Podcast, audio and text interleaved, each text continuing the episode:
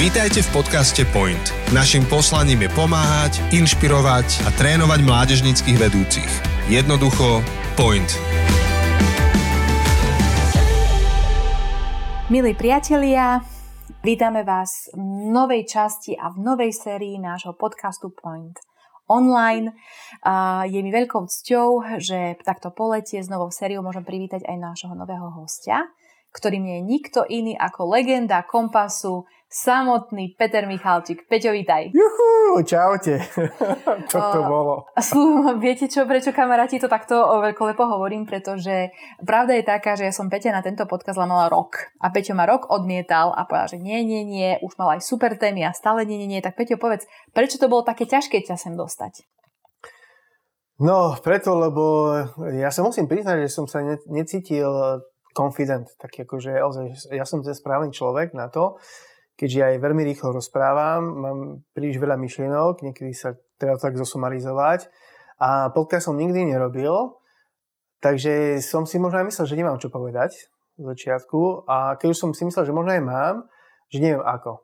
Tak toto boli také moje malo odvahy teda, malo seba dôvery, o ktorej dneska budeme rozprávať. Veľmi zaujímavé. Tak Peťo, super vec je tá, že toto nie je uh, Hviezdoslavou Kubín, ale je to teda, dúfame, že budeš rozprávať tak, aby sme teda stíhali za tebou, lebo ty si naozaj veľmi rýchly, ale čo, prečo, čo som chcela teda povedať je to, že ty máš skvelé myšlienky a že si skvelý mysliteľ, takže thinker, kvalitný mysliteľ, tak ja sa veľmi teším, že sa dneska s nami podelíš o myšlienky, nad ktorými premýšľaš, ale predtým teda, ako prezradíme, ty si to už trošku povedal a spomenul si jedno slovo, ale kým teda povieme, že čo bude táto naša téma tejto ďalšie vlastne týždne pred nami. Tak povedz, Peťo, že čo vlastne uh, v Kompase robíš? Teda povedali sme, že, si, že pracuješ v Kompase, že si môj kolega, to ľudia vedia, mnohí ťa aj poznajú, ale teda povedz, že čomu si sa všetkému venoval. Si tam už mm-hmm. koľko rokov? Už vyše 15 rokov, dneska wow. som na to možno aj 16. Tak uh, ja keď som nastúpil do Kompasu, tak uh, som vlastne začal robiť uh, v projekte KECI, anglické tabory, ktorý som potom neskôr viedol. A to bola úplne pecka, lebo milujem stretávať ľudí, ktorí do istého kamienu v živote nepoznám, neviem, kto sú a zrazu ich stretnem a môžem s nimi stráviť týždeň a môžem byť súčasťou ich života, ani môjho. A potom po čase uh, som prešiel k vedeniu projektu Exitour a to je tiež moja srdcovka, lebo zase s ním chodíme na školy, kde stávam ľudí, ktorých tiež som v živote nestretol, nepoznám a môžem s nimi byť, stáviť celý týždeň. A môžem nejakým spôsobom ich ovplyvňovať, lebo každý z vás je veľmi dobré, že škola je to prostredie, kde detská trávi najviac času a možno my aj sami sme boli ovplyvnení svojimi učiteľmi a strednej škole a náš život potom vlastne nabral aj taký možno sper, ktorý, ktorý tí učiteľi vlastne do nás vložili alebo nejakým nás spôsobom ovplyvnili. Takže si myslím, že to je skvelé miesto, na ktorom môžeme prehovoriť mladým ľuďom do života a do srdca, aby sa ich život mohol niekam zlomiť a verím tomu, že dobrým smerom. Ale je pravda, že už vlastne ani to nerobíš? No jo, už ani to nerobím. A teraz momentálne uh, sa venujem trošku tak všetkým programom a, a snažím sa nejakým spôsobom byť súčasťou takej kreativity a tvorenia tých programov tak, aby sme e, s nimi v rámci toho, čo spolu s nimi robíme a s cirkevnými zbormi robíme, priniesli čo najviac ovocia. Teda aby Pán Boh cez tie programy mohol priniesť najviac, najviac veľa ovocia. No a okrem takej služby a tvojej pracovnej náplne, čo vlastne ešte možno by si o sebe povedal také z takého iného súdka, nech ťa ľudia lepšie spoznajú, čo máš rád, prečo máš vášeň, čo ťa veľmi baví napríklad. A ja aj veľmi rád tancujem. Tancuješ? to nikto nevie. Fakt? Ja stále na takú túžbu sa priznám, že na cvičíš taký, že breakdance a keď bude kpm a večerný program, svetla zhasnuté, proste nejaké bodové svetla, hmla a hudba. ja sa pos- akože budem na pódiu a ten taký, vieš, taký robotický tanec a tancujem a všetci budú šileť. Toto je môj sen, ale som si myslel, že to pripravím na tento rok, ale KPM KPM nebolo, takže nič z toho. KPM nebolo s podium a, a s dymom, to je pravda. Tak super, Peťo, akože no ja som sa dozvedela niečo nové o tebe. Ja by som ešte doplnila teda, čo ja o tebe viem. Viem, že aj veľmi rád cestuješ, máš rád dobrodružstvo, rád fotíš, už nie, kedy som veľa fotil. Ale tak si bol rád, nie, že na nejakom cudzom mieste, v inom. Ja si pamätám, my sme s Peťom boli raz uh, v New Yorku v tom istom čase, na tom istom mieste a Peťo sa iba tak vybral do ulic foťakom a fotil si a hľadal ľudí, ktorí boli zaujímavým objektom, takže a prišiel si s krásnymi fotkami vtedy, tak to bolo také, také zaujímavé. A dobre, super, tak trošku ťa mohli ľudia lepšie spoznať, tak sa veľmi teším. A poďme teda, Peťo, sa pozrieť na tú tému, vlastne, v ktorej budeme teda tieto ďalšie týždne, lebo keď človek počuje iba to slovo, uh, vlastne, ja už teda prezradím, keď môžem, uh-huh. a to je, že kresťanská arogancia, tak prvá vec, ktorá mne napadá, je, že to doslova ako keby taký protiklad, hej, že je to taký, taký oxymoron, že kresťanská arogancia, veď kresťania predsa arogantní by vyslovene byť nemali, tak vlastne povedz nám o tom, že, že prečo spojenie týchto dvoch slov a prečo táto téma. Fú, no tak istotne preto asi, lebo sa s ňou stretávam dosť často. A nielen teda v prostredí kresťanskom, ale aj v prostredí kresťanskom, keďže sme živí bytosti, ktoré žijú hore-dole.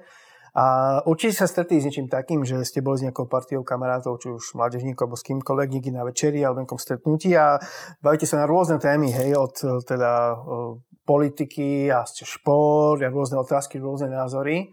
A istotne ste sa stretli s človekom, e, ktorý zrazu mal odpoveď na všetko. Ja všetko rozumel a všetko vedel a vy si to nerozumeli správne, lebo neviete toto, lebo neviete toto. Ja sa s tým dosť často stretávam a v rôznych oblastiach a pri rôznych témach. A ja tých ľudí nazývam taký, že Mr. I know everything.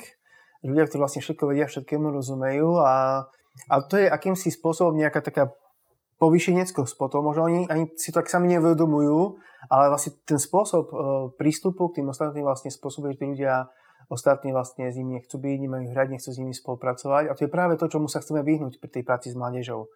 A my chceme, aby boli inšpirovaní, aby radi nasledovali tých druhých, aby v podstate um, boli dobrým spôsobom motivovaní a nadšení a dali sa aj možnosti k tomu, aby mohli vlastne robiť a slúžiť tým, čo do nich Pán Boh vložil. Ako rozprávaš, Peťo, tak ja si presne viem vybaviť situácie, kedy som možno pod niekým takým slúžila, alebo bola s niekým takým tým a je to naozaj náročné. A hrozne veľa radosti to berie zo služby, mm-hmm. hrozne veľa energie to berie. Presne tak. Alebo a, taká nechuť až presvedčať toho človeka. Presne. presne tak, no. takže, takže možno aj vy, milí poslucháči, ste sa stretli s niekým takým, alebo ste v nejakej podobnej situácii a práve preto uh, verím, že tento podcast a táto séria vám bude nápomocná. A ty si, Peťo, ešte teda v úvode spomenul taký, taký, také iné slovo a to je práve slovo seba dôvera. Mm-hmm. A, a tak je to také veľmi zaujímavé, hej, že neviem, že či možno niektorí ľudia sú veria, že vlastne oni sú iba takí sebavedomí, hej, a, a iní ľudia by ich nazvali arogantnými. Tak povedz, mm-hmm. že mhm. aká tam je možno hranica medzi týmito dvoma slovami?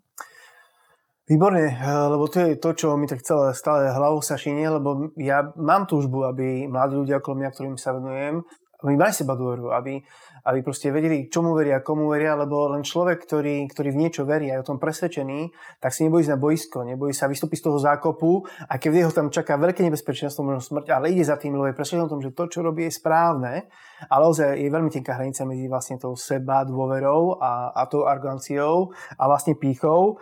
A ja by som to vlastne mohol povedať, že tú píchu vôbec nemusí byť až tak veľmi vidno ale predsa môže byť naplnené naše srdce. Hej? Že tá arogancia sa nemusí niekedy prejaviť len v tom viditeľnom, ako sa ten človek správa na tom stretnutí a aké slova použije, ako, ako, ako je k tebe postavený. A nie je to vlastne tá prejavená nadutosť alebo povyšineckosť. Uh, niekedy sú zamienené vlastne aj s tou seba dôverou, ktorá je po mňa veľmi dôležitá. A preto aj tí ľudia, ktorí vlastne možno tú aroganciu neprijavia na vonok, vnútri môžu cítiť. Lebo vlastne to je vnútorný postoj čomu druhému. Hej. A keď niekto sa správa takto, tak bude postoj, tak dobre, ten človek je taký, tak nie je to jedno, čo hovorí. Mne na ňom vôbec nezáleží. Proste jednoducho vnútorný von. A to je pre vlastne arogancie. Prejav ležanie na tom druhom. A to je o to viac, keď robím v jednom týme. Lebo stále mi sa venujem práci s mládežou. Ak uh, ste nejaký svoj tým a niekto v tom týme zrazu príde do bodu, kedy je možno príliš silný v názoroch, arogantný, a zrazu niekto iný, možno to nedá najavo, ale jeho názor je, vieš čo, ty mi nemáš čo povedať, mňa vlastne zaujíma vôbec tvoj názor, ja ťa počúvať nechcem zrazu sa z toho dysfunkčný tým, tým, ktorý má nelásku, ľudia v sú pracovať a ľudia vlastne časom sa rozpadnú. A to je to, čo vidím veľakrát, že týmy začnú a po nejakom čase vlastne už nefungujú. Uh-huh. Hej, to je veľmi smutná realita. No Peťo, ja keď, keď sme sa o tom rozprávali o tejto téme a videla som aj tvoje poznámky, tak ty si vlastne také veľmi pekné, takých veľmi pekných 10 rozdielov vlastne ako keby že našiel medzi práve seba dôverou a aroganciou, tak, tak skúsme sa možno na to pozrieť. Čo na tom zozname je? Dobre, a ja by som sa vlastne k tomu vrátil k jednej veci, lebo vlastne sme to nepomenovali, ale možno by to bolo asi bolo dobre, čo tá arogancia vlastne je. Jasne, možno dali nejaký príklad, neviem, či možno bol úplne najlepší, ale asi sa tým ľudia stretli. Ale čo k takej arogancie, tak Biblia ju samozrejme pozná, dokonca sa to slovo objavuje v dvoch formách, tých pôvodných jazykoch a viac ako 200 krát v Biblii. Uh-huh. A vlastne to slovo vyjadruje nejakým spôsobom nejakú extravagantnosť, niečo, čo chceš ty pretlačiť do popredia voči ostatným. A, a druhý taký význam je nejakú nadutosť, niečo proste povýšeneckosť z ostatných. A nie jeden z tých dvoch významov proste sa Bohu nepáči. Boh sám hovorí v, vo verši príslovia 16, že je mu to ohavnosťou. Ale samozrejme to slovo sa skryje v tom význame seba dôvery, ako confidence, že vlastne ľudia si veria a veria tomu správnemu. Mojou túžbou je, aby tí mladí ľudia mali tú seba dôveru, ale aby jej zdrojom nebolo ego, čo potom pramení arogancia, ale jej zdrojom uh, bol, bol Kristus. To, čo Kristus ľuďom dáva, čím ich obdarúva. A preto je veľmi dôležité vedieť možno tie rozdiely medzi to seba dôverou, to správnou, z čoho správneho pochádza a aroganciou. Aby ľudia neboli arogantní, ale na aby si verili. To bola veľmi pekná definícia, Peťo. Čiže keby sme mali vytvoriť nejaký taký synonymický rad, že ako inými slovami nazvať teda práve tú aroganciu, tak ty si spomenul slovo pícha, mm-hmm. čiže mohli by sme povedať, hej, že to súvisí teda veľmi s pýchou. Súvisí to, áno, presne tak s pýchou. A potom si povedal dve slova, ešte to bola nadutosť, myslím. Uh-huh. Hej, a ešte niečo. Povyšeneckosť. Povyšeneckosť. Uh, super, to je super, to, to je veľmi dobré mať v mysli, že ako inak sa to ešte dá teda povedať. A v podstate m, môžem pokračovať, všetci poznáme si Luisa a on povedal taký výrok, že pícha je choroba, ktorú nenávidíme u druhých, ale na ktorú trpíme všetci a najťažšie si ju priznáme v nás samých. A to je to, s čím musíme vlastne bojovať, aby tá arogancia vlastne nebola ozaj pýchou v našom živote ale by ozaj sme boli zlomení Kristom a naša tá seba dôvera pramínala vlastne z toho, z tej istoty, čo Kristus do nás vložil, čo Kristus do nás dal.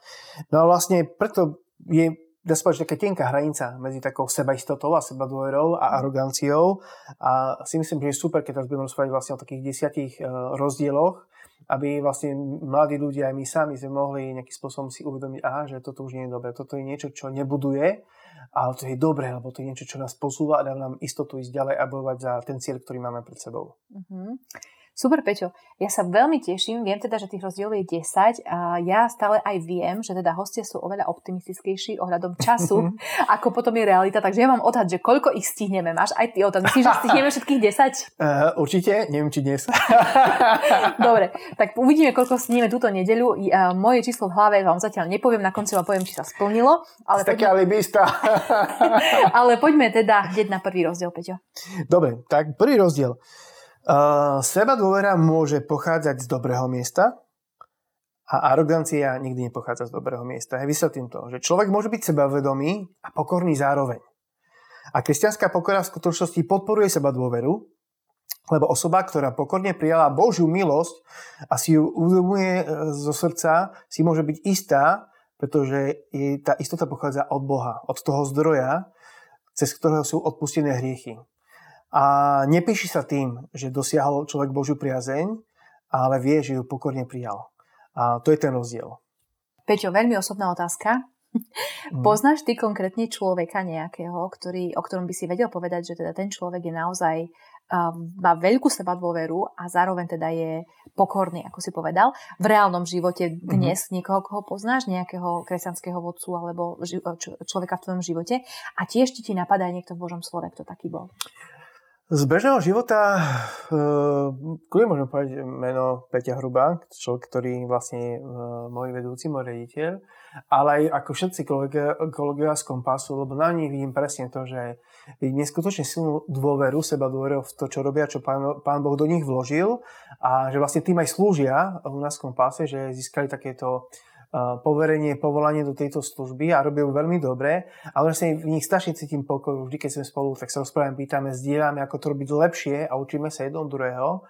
A to je krásne vidieť, že vstupujú tí ľudia do tej práce, alebo keď vedú tie svoje jednotlivé programy a tými so zmyslom, že ja viem, ako to má byť dobré a urobím to takým spôsobom. Takže asi všetci moji kolegovia, ľudia, ktorými som obklopený skoro každodenne. A čo sa také biblických postav, tak hm, uh, Pavol je človek, u ktorého vidím ten veľký, obrovský rozdiel, arogancia a vlastne seba dôvera, lebo my vlastne poznáme Pavla pod menom Šaul a, a bol príkladom proste obrovskej hrdosti Biblii. Hej, bol to žid, veľmi vzdelaný, v dnešnej dobe ho úplne blahoslaví za to, že bol úplne znalý zákon a vedel, čo je čierne, čo je biele, čo robiť, čo nerobiť. Ale v istom okamihu svojho života bol tak hrdý na to svoje náboženstvo, tie svoje pravidlá a veril tomu, že má právo zabíjať kacírov a rúhačov, teda kresťanov, kristovcov v tej dobe, pretože mal múdrosť vedieť, čo Boh chce a čo nie.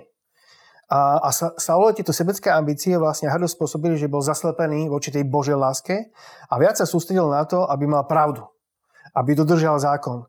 Hej, a či už vo Filipskom to môže či alebo v skutku v 8. kapitole, to mi krásne, že Saul schvaľoval, že ho zabili.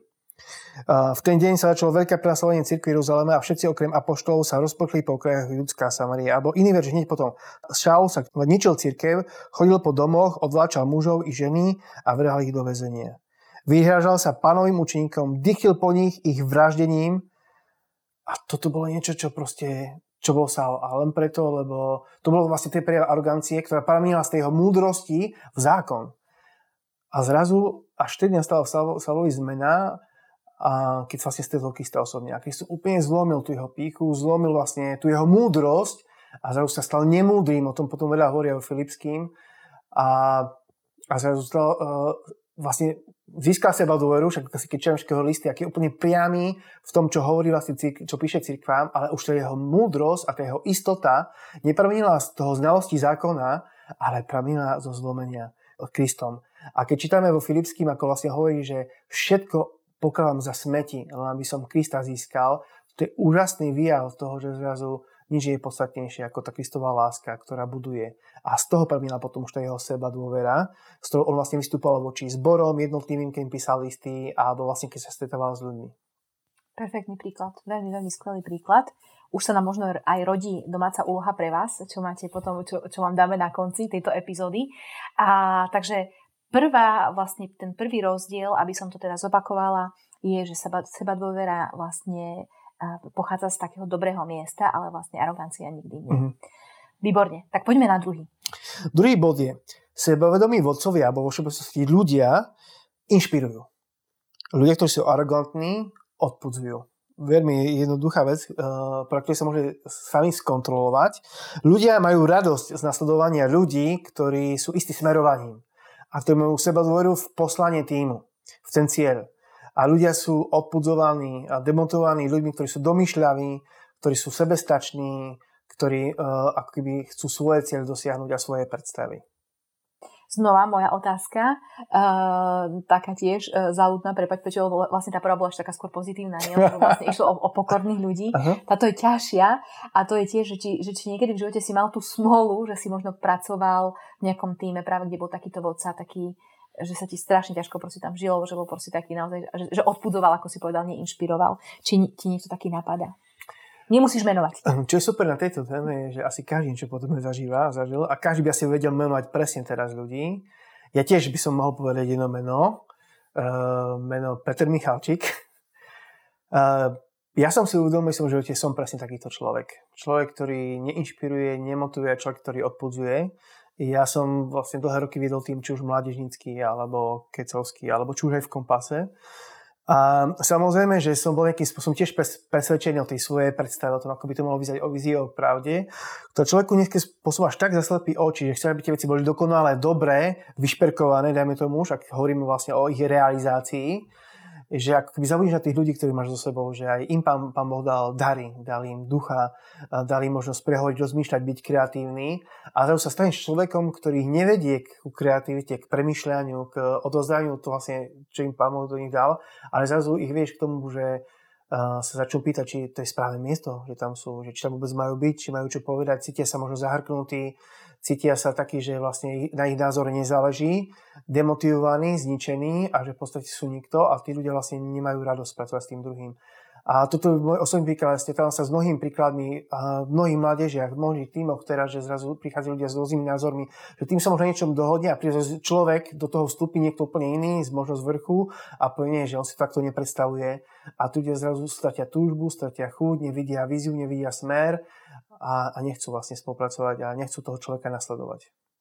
Fú, Peťo, ja ti veľmi pekne ďakujem za tvoje otvorené srdce a za takú úprimnosť a aj takú odvahu možno menovať seba, lebo to nie každý človek by práve mal teraz neviem povedať, že či tú pokoru alebo tú seba dôveru to tak povedať, ale ty si to vlastne povedala, to je, to je veľmi vzácne a myslím, že to súvisí aj naozaj s tým, že keď človek už je z toho miesta preč a činí z toho pokánie, tak zrazu je to ľahké hovoriť o tých veciach, lebo už nie sú ani naplnené hanbou, ale sú naplnené tou zmenou, ktoré pokánie prináša. Tak veľmi pekne ďakujem za, za to, že si bol taký otvorený, lebo, lebo verím, že to pomôže možno aj ďalším ľuďom, ktorí toto počúvajú, si to mm. tak definovať. Peťo, a teda musím povedať, že náš čas sa minul a dokonca ani ten môj predpoklad, že koľko toho stihneme, ani môj sa nenaplnil, ale to je úplne v poriadku, lebo veľmi veľa vzácných vecí sme sa dneska od teba mohli naučiť. Takže veľmi pekne za to ďakujeme. Ale Peťo, úplne, kým si teda sa rozlúčime s našimi poslucháčmi, mám na teba tiež takú trošku nepripravenú otázku, ale domáca úloha, ktorá trošku už mi tak aj, už som mala v hlave, keď si rozprával. A, a to je, že či máš nejakú teda výzvu alebo práve, práve úlohu tým, že už je september a naši poslucháči už tiež možno sú naspäť v školách, tak čo by mohli do ďalšej našej epizódy v nedeľu o týždeň, čo by mohli robiť, čo by si mohli možno čítať, študovať, či máš nejaký nápad pre nich? Mám, e, mám, lebo vlastne jednou úžasnou vecou môže byť práve to, keď sa zahľadíme do života Pavla. Lebo vlastne on je úplne krásny príklad človeka, ktorý bol uh, arogantný a, a z ktorého sa stal človek uh, veľmi uh, mal silnú seba dôveru, neviem, ako to povedať po slovensky. A, a ten moment, kedy vlastne nastala tá zmena, bol moment, keď Kristus vstúpil do jeho života. A je super si to čítať, lebo Pavol veľmi veľa hovorí o tom, čo Kristus vykonal. Ako vnímal Krista, čo Kristus vlastne v jeho živote robil, čo pre neho znamená Kristus. A možno nám to pomôže odhaliť nás, aké sú naše motívy. Lebo naše motívy môžu byť motívmi, že to robím preto, lebo chcem vyzerať lepšie, chceme nás ľudia viac si všímali. O tom bude hovoriť neskôr ešte. Ale toto je to, že aby sa prečistili naše motívy, skúsme si prečítať skutky apoštolov a Pavlov život pred obrátením, Pavlov život po obrátení a hľadať, pýta sa e, pána Ježiša, že ako je to so mnou, e, ako je to s mojim postupom, ako je to s mojou aroganciou alebo s mojou seba dôverou. Skvelé. Tak dúfam, kamaráti, že príjmate našu výzvu a že si budete študovať Pavlov život budúci týždeň. No a iné nám už nezostáva len sa s vami pre tento týždeň rozlúčiť. Peťo, prajem ti pekný zvyšok nedele ešte. Čauko. Ďakujem, ahoj. A ahojte aj všetci, ktorí nás počúvate. Tešíme sa znova o týždeň. Čaute. Čau. Toto je záver ďalšieho dielu podcastu Point. Ďakujeme, že ste si nás vypočuli. Tento podcast zastrešuje tréningové centrum Kompas. Naším poslaním je pomáhať, inšpirovať a trénovať mládežníckých vedúcich. Jednoducho, point.